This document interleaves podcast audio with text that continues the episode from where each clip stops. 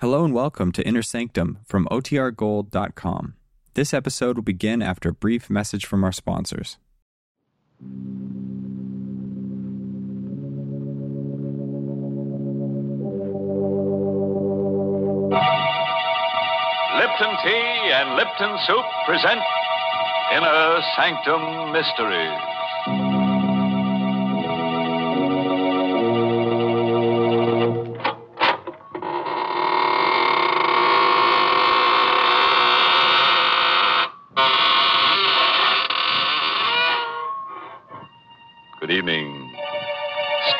Of the mystic marvels of manifold murder.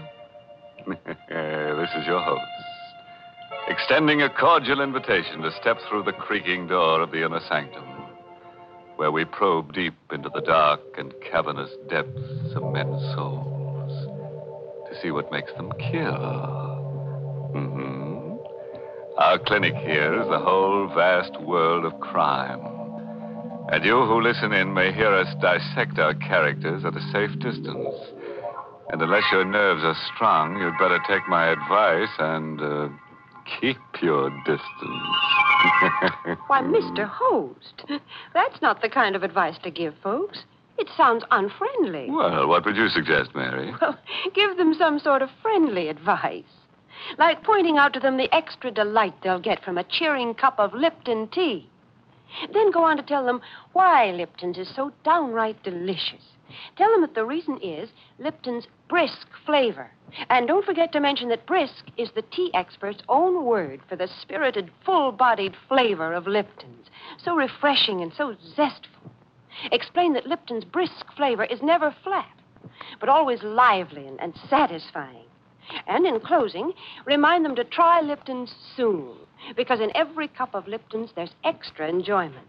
And now, that's the kind of advice you should give folks. Well, Mary, you seem to have given it to them already. So we can go ahead and get launched on Skeleton Bay. That's the title of tonight's story, an original radio play by Emil Tepperman. It's about a lady novelist, a writer of mystery stories. It opens at a swanky hotel with private cabins, situated on a storm-swept, rock-bound coast. The story itself is all about... Mm-hmm. You guessed it. Murder. And here's Betty Lou Gerson as Carola Winter, the lady novelist, who will give us a blow-by-blow description. I'll tell you first about the night I met Michael Barrett. It was in August at Skeleton Bay. I'd come to the hotel supposedly for a rest. That was what I kept telling myself. But in reality, I didn't know why I'd come here. Skeleton Bay. I'd seen the name advertised months ago. Skeleton Bay. Since then, it kept hammering, hammering, hammering at the inside of my brain. Skeleton Bay. Like the voice of implacable fate commanding, commanding, commanding.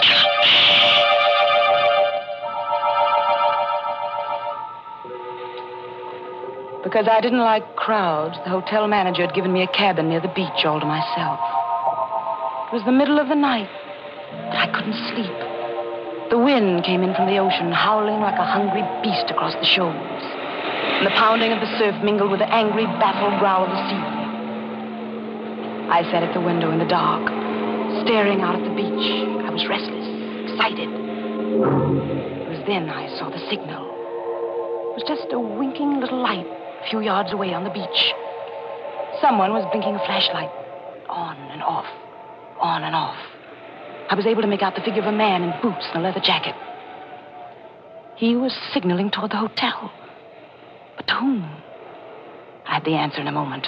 A man moved past my window, going down toward the light. He had his collar turned up against the wind, his hat brim pulled low. But I knew who it was, Mister Field. A small, furtive man who'd come up on the train with me. The two men met, barely a stone's throw from my window. I could hardly see them huddled closely together. This was excitement, mystery, intrigue, the stimulation I wanted and needed. I had to know what was going on. I threw on a raincoat, opened the cabin door. The wind swept my hair in a streamer, and the spray stung my face as I hurried down the beach. My blood began to race, my heart to pound. For those two men were not engaged in any conference. They were locked and struggling. It was a Deadly silent struggle with only a grunt now and then. I saw the flashing gleam of a knife. I couldn't tell who had the weapon. The tall man in the leather jacket or the furtive Mister Field. And then... Then I saw the blade plunge home into the throat of the furtive Mister Field. I felt a sudden surge of wild elation. This was murder. I had witnessed murder. The tall man let the body of Mister Field slide down to the sand. Then he looked up and saw me. He stood there with a bloody knife in his hand, and we looked at each other. Who are you? I'm Carola Winter. I have this cabin here, number five. You saw me kill him? Yes, I saw you. What are you going to do about it? I'm going to help you dispose of the body. He told me his name was Michael Barrett. He lived on the opposite side of the bay in the house high up on the cliff. It won't be so easy to get rid of the body. If I had the boat, I could take him out and drop him over, but it's too rough tonight. If there was some place to hide him for a day, I could come across in the boat tomorrow night. You can hide him in the closet in my cabin. Nobody will look there. Better lock the closet door. Yes, of course. You sure nobody will come snooping here? Nobody comes here but the maid. All right. I'll be back tomorrow night with the boat. Did you pick up the knife? Yeah. Got it in my pocket. Well, I guess that's all. Good night, Carola. Good night, Michael.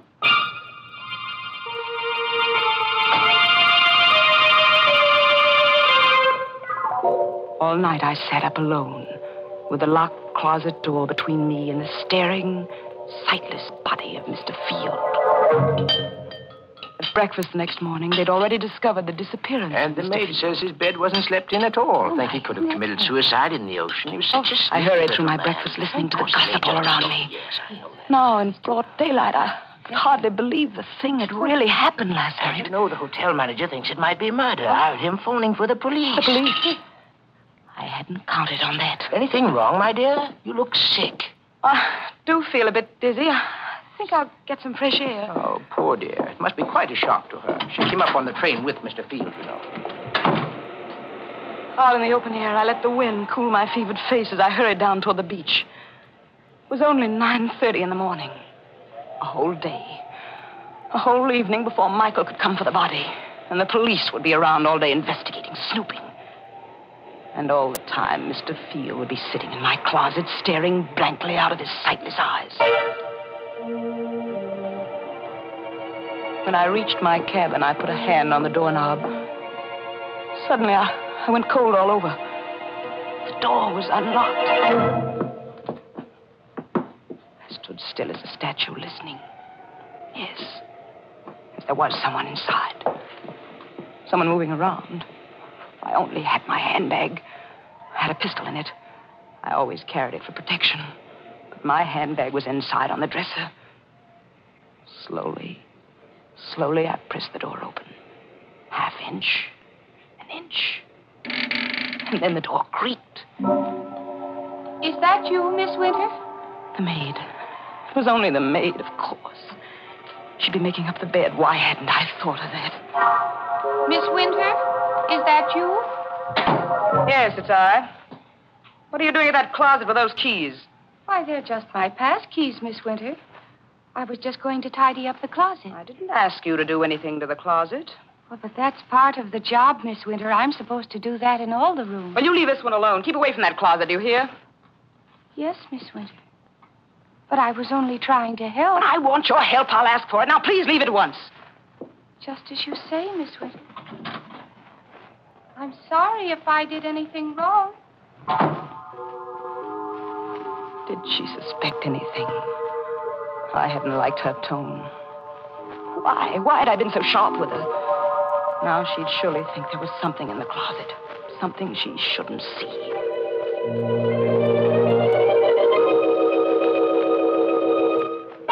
At lunchtime, I didn't want to leave the cabin. I sat at the window. And I could almost feel the sightless eyes of Mister Field staring at me through the closet door. Someone at the door. Who? Who?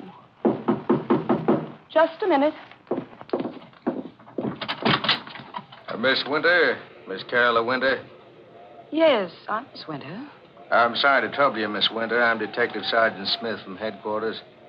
Uh, may I come in for a moment? Well, yes, please do. What can I do for you, Sergeant Smith? Uh, we're out here investigating this Field business. He uh, hasn't turned up yet. Well, I'm sure he will in time. Well, I wish I could be so sure, Miss Winter. What do you mean? We've gone through his room, found some mighty queer things. Queer things? It seems this Mister Field's in some sort of racket. There's a good chance he may have been murdered. Well, you don't say. I uh, understand you came up on the train with him. Yes, yes, that's true. Yeah. Did you uh, have any conversation with him on the train? Mm, no, none at all. Uh-huh. Uh, you're the Carola Winter who writes the mystery novels, aren't you? The same. Yes, I've read every one of them. They're darn good, Miss Winter. Why, thank you. Uh, do you think you'll get a plot out of this? Uh, I mean, Mister Field. Why, uh, I can't tell yet. I wish you'd keep me posted on developments in case it does turn out to have a plot. Well, I sure will, Miss Winter. Uh, by the way, we found this picture among the papers in Field's room. I'm, I'm showing it to everybody around in case they might recognize it. It's an old newspaper item, about ten years old. Can't figure out why he was carrying it around. It's about a guy named Wycliffe. It's wanted for murder in Canada. Here, take a look at it. I felt the blood racing in my veins, pounding at my wrists. The picture of the man named Wycliffe, who was wanted for murder in Canada, was a picture of Michael Barrett.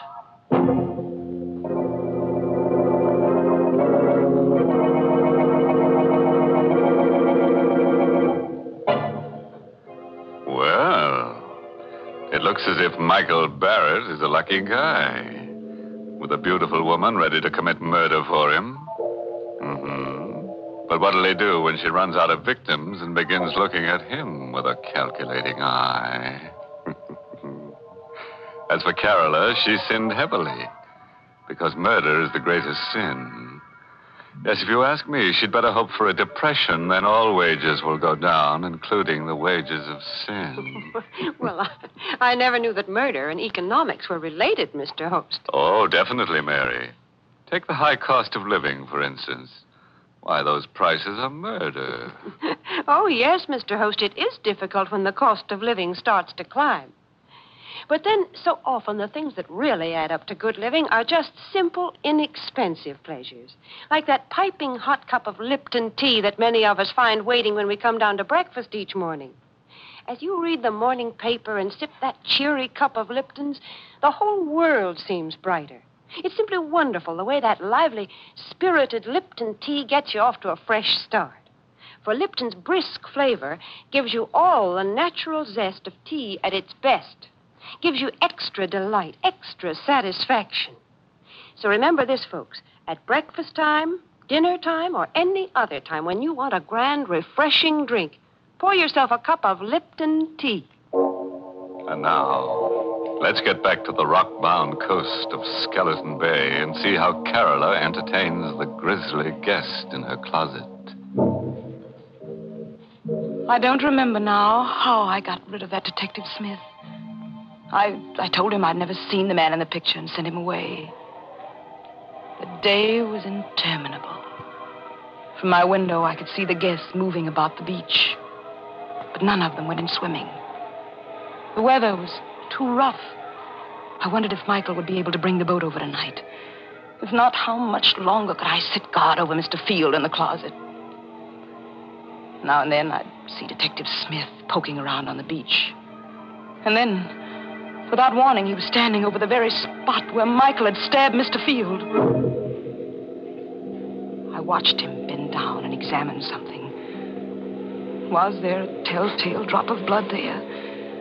Did Smith know that was the murder spot? I saw him frown. Then he stood up, walked quickly away. I had to know what it was he'd seen there. I slipped on a coat, went out. Started toward the spot on the beach. Going somewhere, Miss Winter?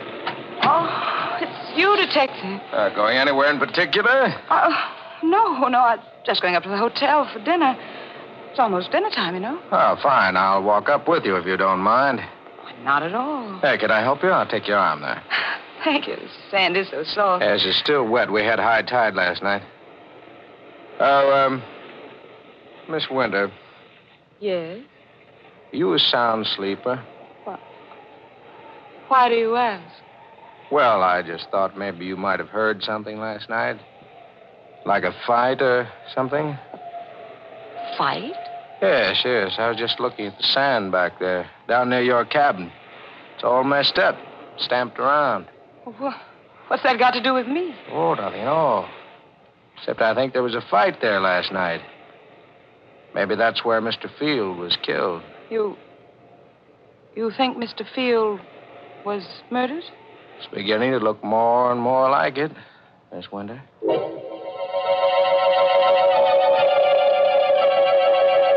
Somehow, I, I don't know how I managed to get through with the dinner. I hurried back to the cabin. I stopped at the door, shocked and unbelieving. There was a light inside. Someone was in there. This time, I had my handbag with me. I took the pistol out.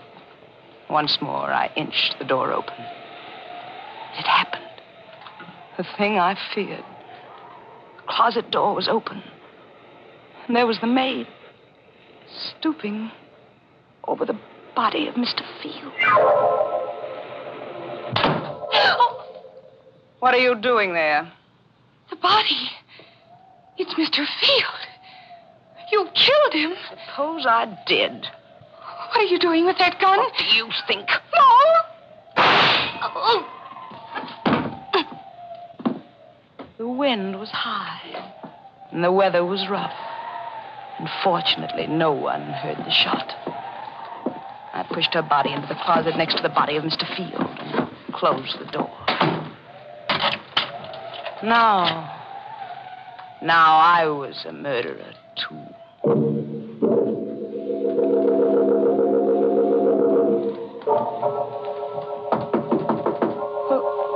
who is it? The name Carola Quick. Oh, yes, yes. Michael, I thought you weren't coming. It's been a terrible day. What happened? Come here, I'll show you. Is he still in there? See for yourself. Great Scott, a woman. Who is she? The maid. She opened the closet while I was out. You killed her? Yes, Michael. I, I had to kill her. There are detectives at the hotel looking for Mister Field. Mm. I suppose if I was smart, I'd kill you, too. Then there'd be no one to talk. Yes, Michael, that would be smart. Go ahead. Kill me, if you can. I knew he couldn't kill me because I'd seen it in his eyes. We were two of a kind, both wild, both reckless, both eager for the thrill of danger. He, too, wanted to be like the wind. We'd both been brought together here by some force stronger than either of us. And we loved each other. Carola, darling. Michael. No more now, Michael. We have work to do. Yes. I'll take them down to the boat. I'll help you.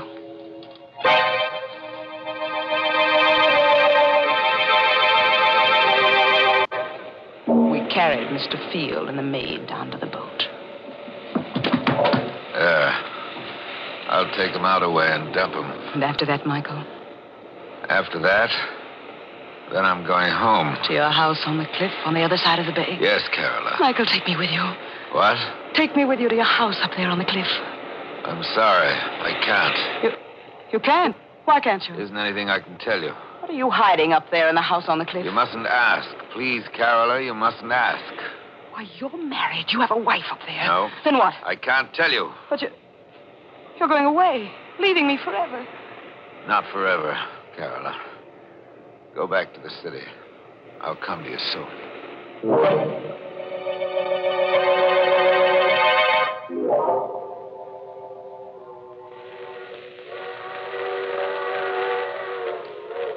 I returned to the city and waited. I waited a week, a month. But Michael Barrett did not come. I wrote to him. But there was no answer.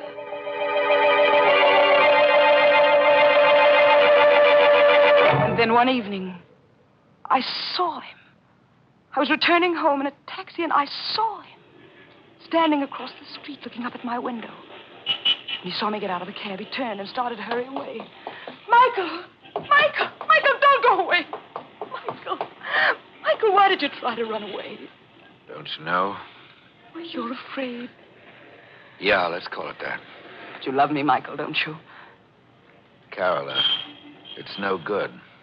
There's nothing but ruin for both of us if I stay.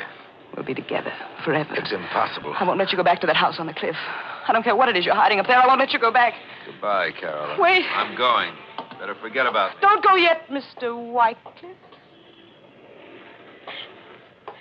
So you know about that, too. I saw the old newspaper clipping Mister Field carried. I see. Why are you looking at me like that? Do you know why I killed Mister Field? Because it tried to blackmail me about that old murder. But, Michael, dear, I'm a good deal smarter than Mister Field. You see, I write mystery novels. I know how to handle such things. What do you mean? Wouldn't do you any good to kill me. I've written out all about you. Your real name and about that old murder in Canada. It would be found if I should ever be killed. Oh. Michael, darling, I'm blackmailing you. There's only one thing I want from you. Your love. It shouldn't be so hard for you to meet my terms. All right, Carola. You win. We'll be married tonight.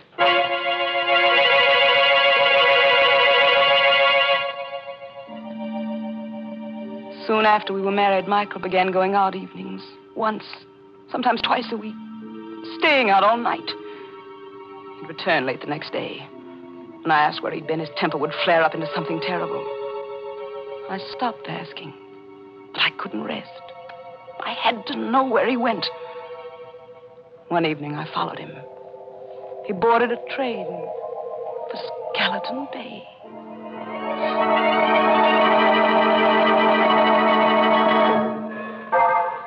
At Skeleton Bay, he set out to walk from the station, and I followed. It was no longer summer. Trees were bare, and the night was forbidding. I kept behind him when he skirted the bay to the narrow road that led up toward his house high on the cliff. It was a small stone house, and the wind whistled around it, against it, and above it. I stole to one of the windows. It was barred, like a prison. Carefully, I raised my head above the sill, peered into a lighted room.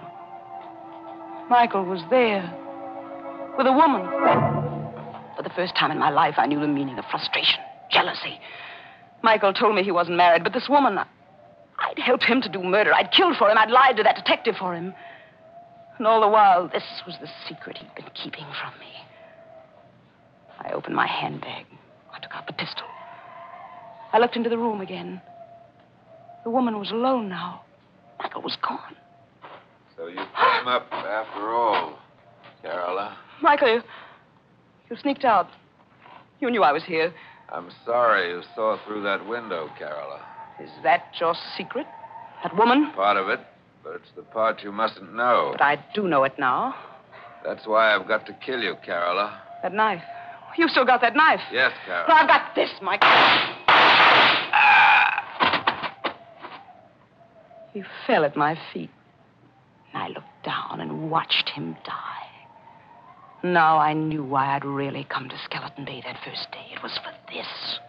To kill Michael Barrett. So he's dead.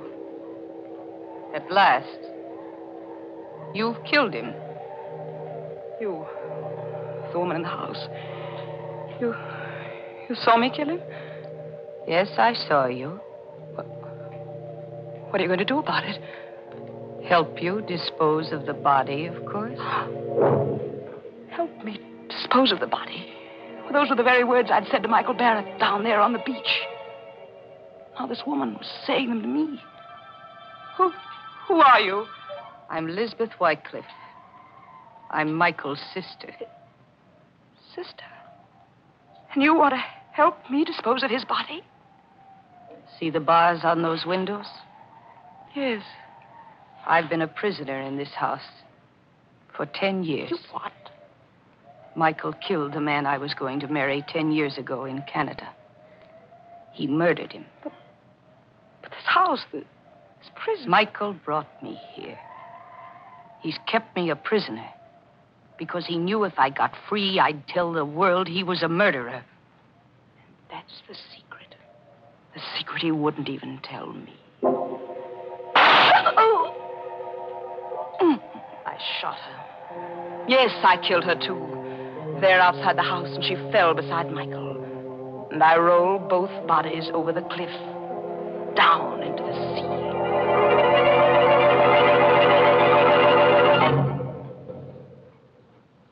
This is the end of my book. The best mystery novel I've ever written. I know that in writing it, I deliver myself into the hands of the law. But I can't stop. I can't help myself. So now, I'm finished. I will mail it to my publisher and wait for Detective Sergeant Smith to come and get me.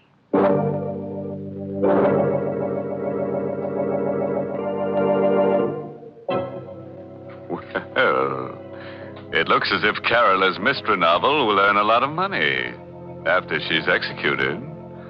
Yes, but I'd say it's tainted money. Hmm? Why tainted? Because she'll be dead, and a ghost can't own money. So taint hers.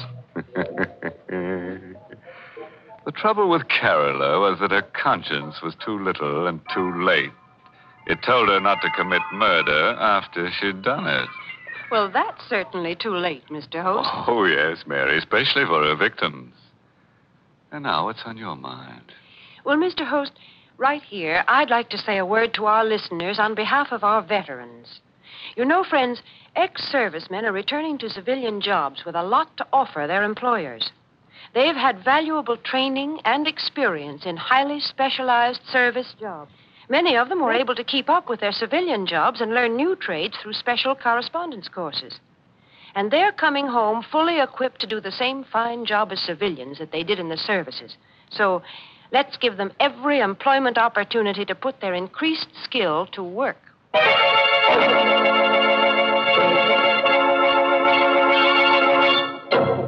And so, friends, we take our leave of lovely Carola Winter. She would have been better off if she'd remembered that the pen is mightier than the sword, because the sword is leading her right back to the pen anyhow. Oh, yes, and remember, friends, when you go on a vacation, always insist on plenty of closet space, as you never know what unexpected guests might drop in or drop dead. By the way, this month's Inner Sanctum mystery novel is Death in the Limelight by A E Martin. And next week, the makers of Lipton Tea and Lipton Soup will bring you another Inner Sanctum mystery directed by Hyman Brown. It's about a young chemist who discovers the secret of perpetual life. But he made the mistake of getting involved with death. So, until next Tuesday... Good night. Pleasant dreams. Mm.